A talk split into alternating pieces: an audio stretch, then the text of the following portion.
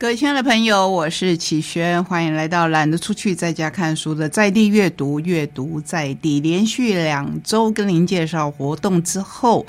我们要一起来读很多的好书。首先我要请教你，你喜欢运动吗？我过去是非常非常不喜欢运动的，不过后来我养成了走路的习惯。也许你会觉得走路算什么运动，不过是散步而已。这几年走着走着就会觉得，每天如果不去走走路会觉得怪怪的。在我看来，我觉得运动真的是可以带给我们快乐，至少可以让我们放空。所以我要来跟您介绍一本跟运动有关的书，可是绝对不是教你怎么运动，而是让你看到更多的运动带来更多的快乐。这是有路文化所出版的《看球说故事》，用球赛记忆一座城市，给自助旅行者的另类提案。陈祖安这一位作者，他是合法诈骗的广告人，不运动的运动迷，用球赛排行程的自助旅行者，半职妈妈，育有一拳一女，如果如愿，这个名字是不是非常的好？半职创作一些些广告作品，一本未出版的硕士论文，两本书，不由自足欧洲篇，不由自足环游世界看比赛篇，这是他的第三本书《看球说故事》。他说故事的方式非常的奇特，是以虚构的故事短篇与非虚构的旅行散文交织，写下对自助旅行爱好者的另类提案。他自己是广告人，所以我们可以确定他的作者介绍一定是自己写的，真的是很有广告人的特色。他是一个极度热情的运动赛事迷，也是个热爱旅行的人。无论旅伴是谁，去到哪里，在当地选一场球赛来看，是他一定要安排的行程。他去洛杉矶看 N B A， 去纽约看王建民，去巴塞隆纳看足球，去澳洲看一整天的网球。透过球赛体验当地日常生活，立体的感受汗水与热情，主动追求无法再复制的旅行经验。我很喜欢里面刚才提到的巴塞隆纳，起先是写一个小男孩从小就很喜欢很喜欢踢足球，这个在他虚构小说里面的小孩叫做胡里安·罗德里奎兹。翻遍整个皮夹，看着里头仅存的一张五欧元的钞票，思绪突然回到十二岁那一年的夏天。为什么回到那一年的夏天？就像所有的西班牙小孩一样，都有一个足球梦，可是当然要成为像梅西，像所有伟大的球员一样，几乎是千万分之一的几率。其他剩下的九千九百九十九个继续过苦日子的才是常态。那里头就包括了胡里安。刚开始他是得了一场重感冒，留下了气喘的后遗症。那我们就知道，这几乎就跟足球梦已经绝缘了，因为足球是需要大量运动，体力非常好的。后来他陪着朋友荷西去当陪练员，至少可以让他留在球场上。可是非常不幸的，有一天荷西在一场两个帮派争斗当中成了无辜的路人，被刺死了。胡里安有没有放弃他的足球梦呢？还是没有，他还是天天去足球场。有没有得到重视？当然也没有，反而跟足球场内的小偷集团连上了关系，然后开始当起了扒手。这个故事呢，就写到他扒了一个钱包，结果这个钱包里面居然只有五欧元。他就觉得，哇，这个亚洲男子好可怜啊，一定钱都被太太拿走了。所以就在这一个男子上车之前，把这个钱包塞回了他手中。这是虚构的故事。可是后面呢，非虚构的散文二十欧元的幸运护身符，作者陈祖安就写了他去观球的经验。他说他很幸运的，有一次就拿到了 V I P 观众不想看的那一场比赛的入场券，然后他跟他先生进去看这一场球赛，而且看到梅西连进了两球，真的是完全是赚到了赚到了那一种感觉。他们也知道其实西班牙真的是一个扒手很多的地方，尤其在拥挤的球场里面，不管是你进场或是散场或者你在开心的时候呢，都要提防。陈祖安就把他们亲身的经历写成了这个故事。他的皮夹里面不是只有五欧元，是有二十欧元。可是非常奇怪的就是在他们要上捷运的时候，这个光头的扒手把皮夹还给了他们。他一直想不通为什么扒手会把钱还给他们，我想这是一个得不到答案的问题，所以他给出了一个虚构的故事。这本书从头到尾就是以这样的模式来写，每一篇故事，每一个游记指南都非常的精彩。我自己虽然不是一个球迷，可是也看得津津有味。好，我们再来看宝瓶所出版的《狐狸与狮子》，这也是很多故事的一本书。作者是吴君庞，曾担任跨国金融机构的负责人，任职于东京、纽约、台湾等地。作品间隔今年，新血荟萃，沉潜后如冷刀出鞘，自制实力凝练，开展广袤的国际观。小说笔法的自传《Munning Game》金钱游戏揭露金权内幕，一部写实袒露的金融现行记。荧光盔甲，跨国金融家三十五年的人性洞察，畅销破万册，故事以其外商历练为基底，生动描述过往对其影响深远的人和事。那这一本《狐狸狮子》，跨国金融家给一流人的修炼智慧，是融合真实事件改编，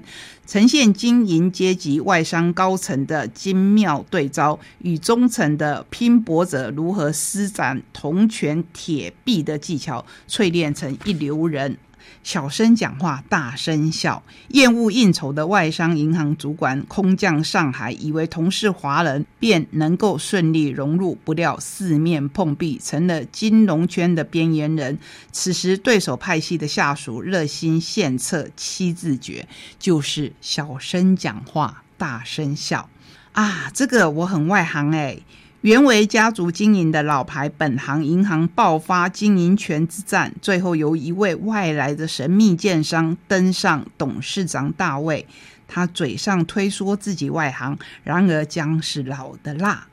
另辟蹊径，坚守传统策略的跨国基金公司不敌电子交易新浪潮，重重受挫。身为在台负责人的他压力如山，无奈只能顺着总公司的路线走，却未察觉有一条秘境其实就在身后。狐狸先行，狮子在后，到底谁才是万兽之王？我想对金融业或是对各行各业有兴趣的人都可以来看这一本书，每一则故事都非常的精彩。接下来跟您介绍原神的《假装自己很外向，你在迎合什么》，这是外向孤独者的勇气之书。作者杨思源，资深心理咨商师，拥有七年心理咨商的从业经历。他也是心理专栏作家，为健康时报、婚姻与家庭等多家媒体供稿，每一篇文章浏览都超过十万人次。他同时还有其他的丰功伟业，不过最重要的是深受读者的赞赏。好，我们来看这一本《成为别人的开心果，却当不了自己的守护神吗》。号称社交达人，但总在聚会之后感到心累寂寞，朋友约逛街或聚会，内心不想去，但最后还是答应了对方。这样的你可能正活在假性外向之中。本书是写给每一位陷入假性外向而倍感孤独者的勇气之书。全书分为外向孤独、内在疗愈、边界思维、关系真相以及自我重塑五大部分，从心理层面为你详细的透析外向孤独症的形成原因，指引你建立稳固的内在，活出不迎合、不依附、独立而完整的自我。这里面到底是写给谁呢？如果你不想社交疲倦，请从敢让别人失望开始。允许别人不开心是让你获得幸福的超能力。无法消除冲突，那么就和冲突正面对决，这也是一种共存的方式。想真正摆脱社交焦虑，首先要做的是接纳你自己。讨好往往无法换得肯定，这个是我们大家都知道的。那你知道会换来什么吗？换来的是他人对自己的伤害。好的关系不是不吵架，也不是总吵架，而是正确的吵架。不要被我应该绑架，而是我想要，充分遵循内心的意愿。人生难题的特效药，一种叫做吧，另一种呢叫算了吧。是啊，如果你很勇敢的去做，还是没有办法解决这个问题的话，那么何妨就算了吧。这一本书说的是，你的人生不应该被别人偷走，不要为不属于你的观众演着你不擅长的戏码。你知道在统计学当中有三分之一的人是内向的人，虽然你很快就可以算出来说，那还是有三分之二的人是外向型的人啊，没错。可是难道这三分之一的人也要被迫成为外向型的人吗？当然不是。内向的人如何发挥自己的优势，这里面提到我去年强力介绍的一位作家，就是《悲心交集》的作者苏珊·坎恩。他在他的第一本《安静就是力量：内向者如何发挥积极的力量》这本书当中，记录了一个叫医生的故事。在父母眼中，医生是性格古怪的孩子，他的古怪表现在很多小事上，例如他已经七岁了，可是经常被三岁的弟弟欺负，而且不懂得还手。父母试图给他灌输战斗精神，把他送到运动场上训练，但是他只想回家读书。医生很聪明，但相较于学业，他更愿意把精力花在兴趣爱好上，尤其喜欢制作汽车模型。他有几个不错的朋友，可是拒绝参加社交活动等等。如果你有一个这样的孩子，或是你本身就是这样的个性，何必强迫自己成为外向型的人呢？父母这样做反而可能会破坏孩子对自我的认知，最终把健康的孩子治疗出病来。你要这样吗？请千万不要，不要试图去改变自己的性格，还有请选择那些更符合自己性格的个性，以及发自内心的欣赏自己的性格，肯定自己的价值。一个内向的人只有发自内心欣赏自己的性格，肯定自己的价值，才能勇敢地撕掉外界贴在身上的那些负面标签。古今多少内向者给这个世界留下了无数宝贵的财富，你知道这些人是谁吗？是梵谷，他留下了画，是艾略特留下了他的诗，是贝多芬留下了音乐，是爱因斯坦留下了物理理论。你还觉得内向性格不够好吗？内向者从来都不是不够好，他们只是好的与众不同而已。如果你是一个内向者，或是你身旁有一个内向者，我觉得这句话的鼓励好大哦。他们不是不好，或者你可以说我们不是不好，我们只是好的与众不同。最后我要以一本描述家的味道的书来画上句点，这是由新经典文化所出版的《餐桌上的人间田野》，是大家很熟悉的在写吃的，可是又不只是写吃的庄祖仪。遥远的地方，见不到的人，想念的味道，都可以透过一道道菜肴在自家餐桌上重现。只要还有心情做菜，还有胃口吃饭，对世界就能怀抱希望。你一听就知道这是在疫情当中的心得。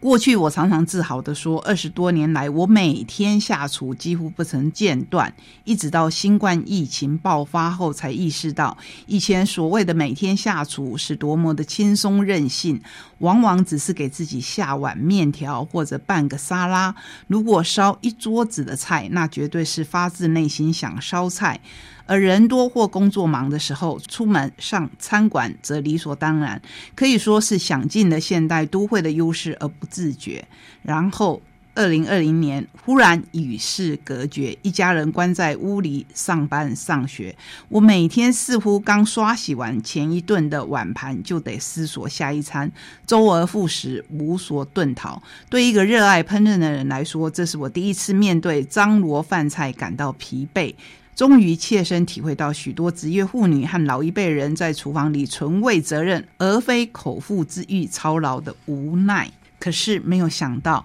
这就成了餐桌上的人间田野。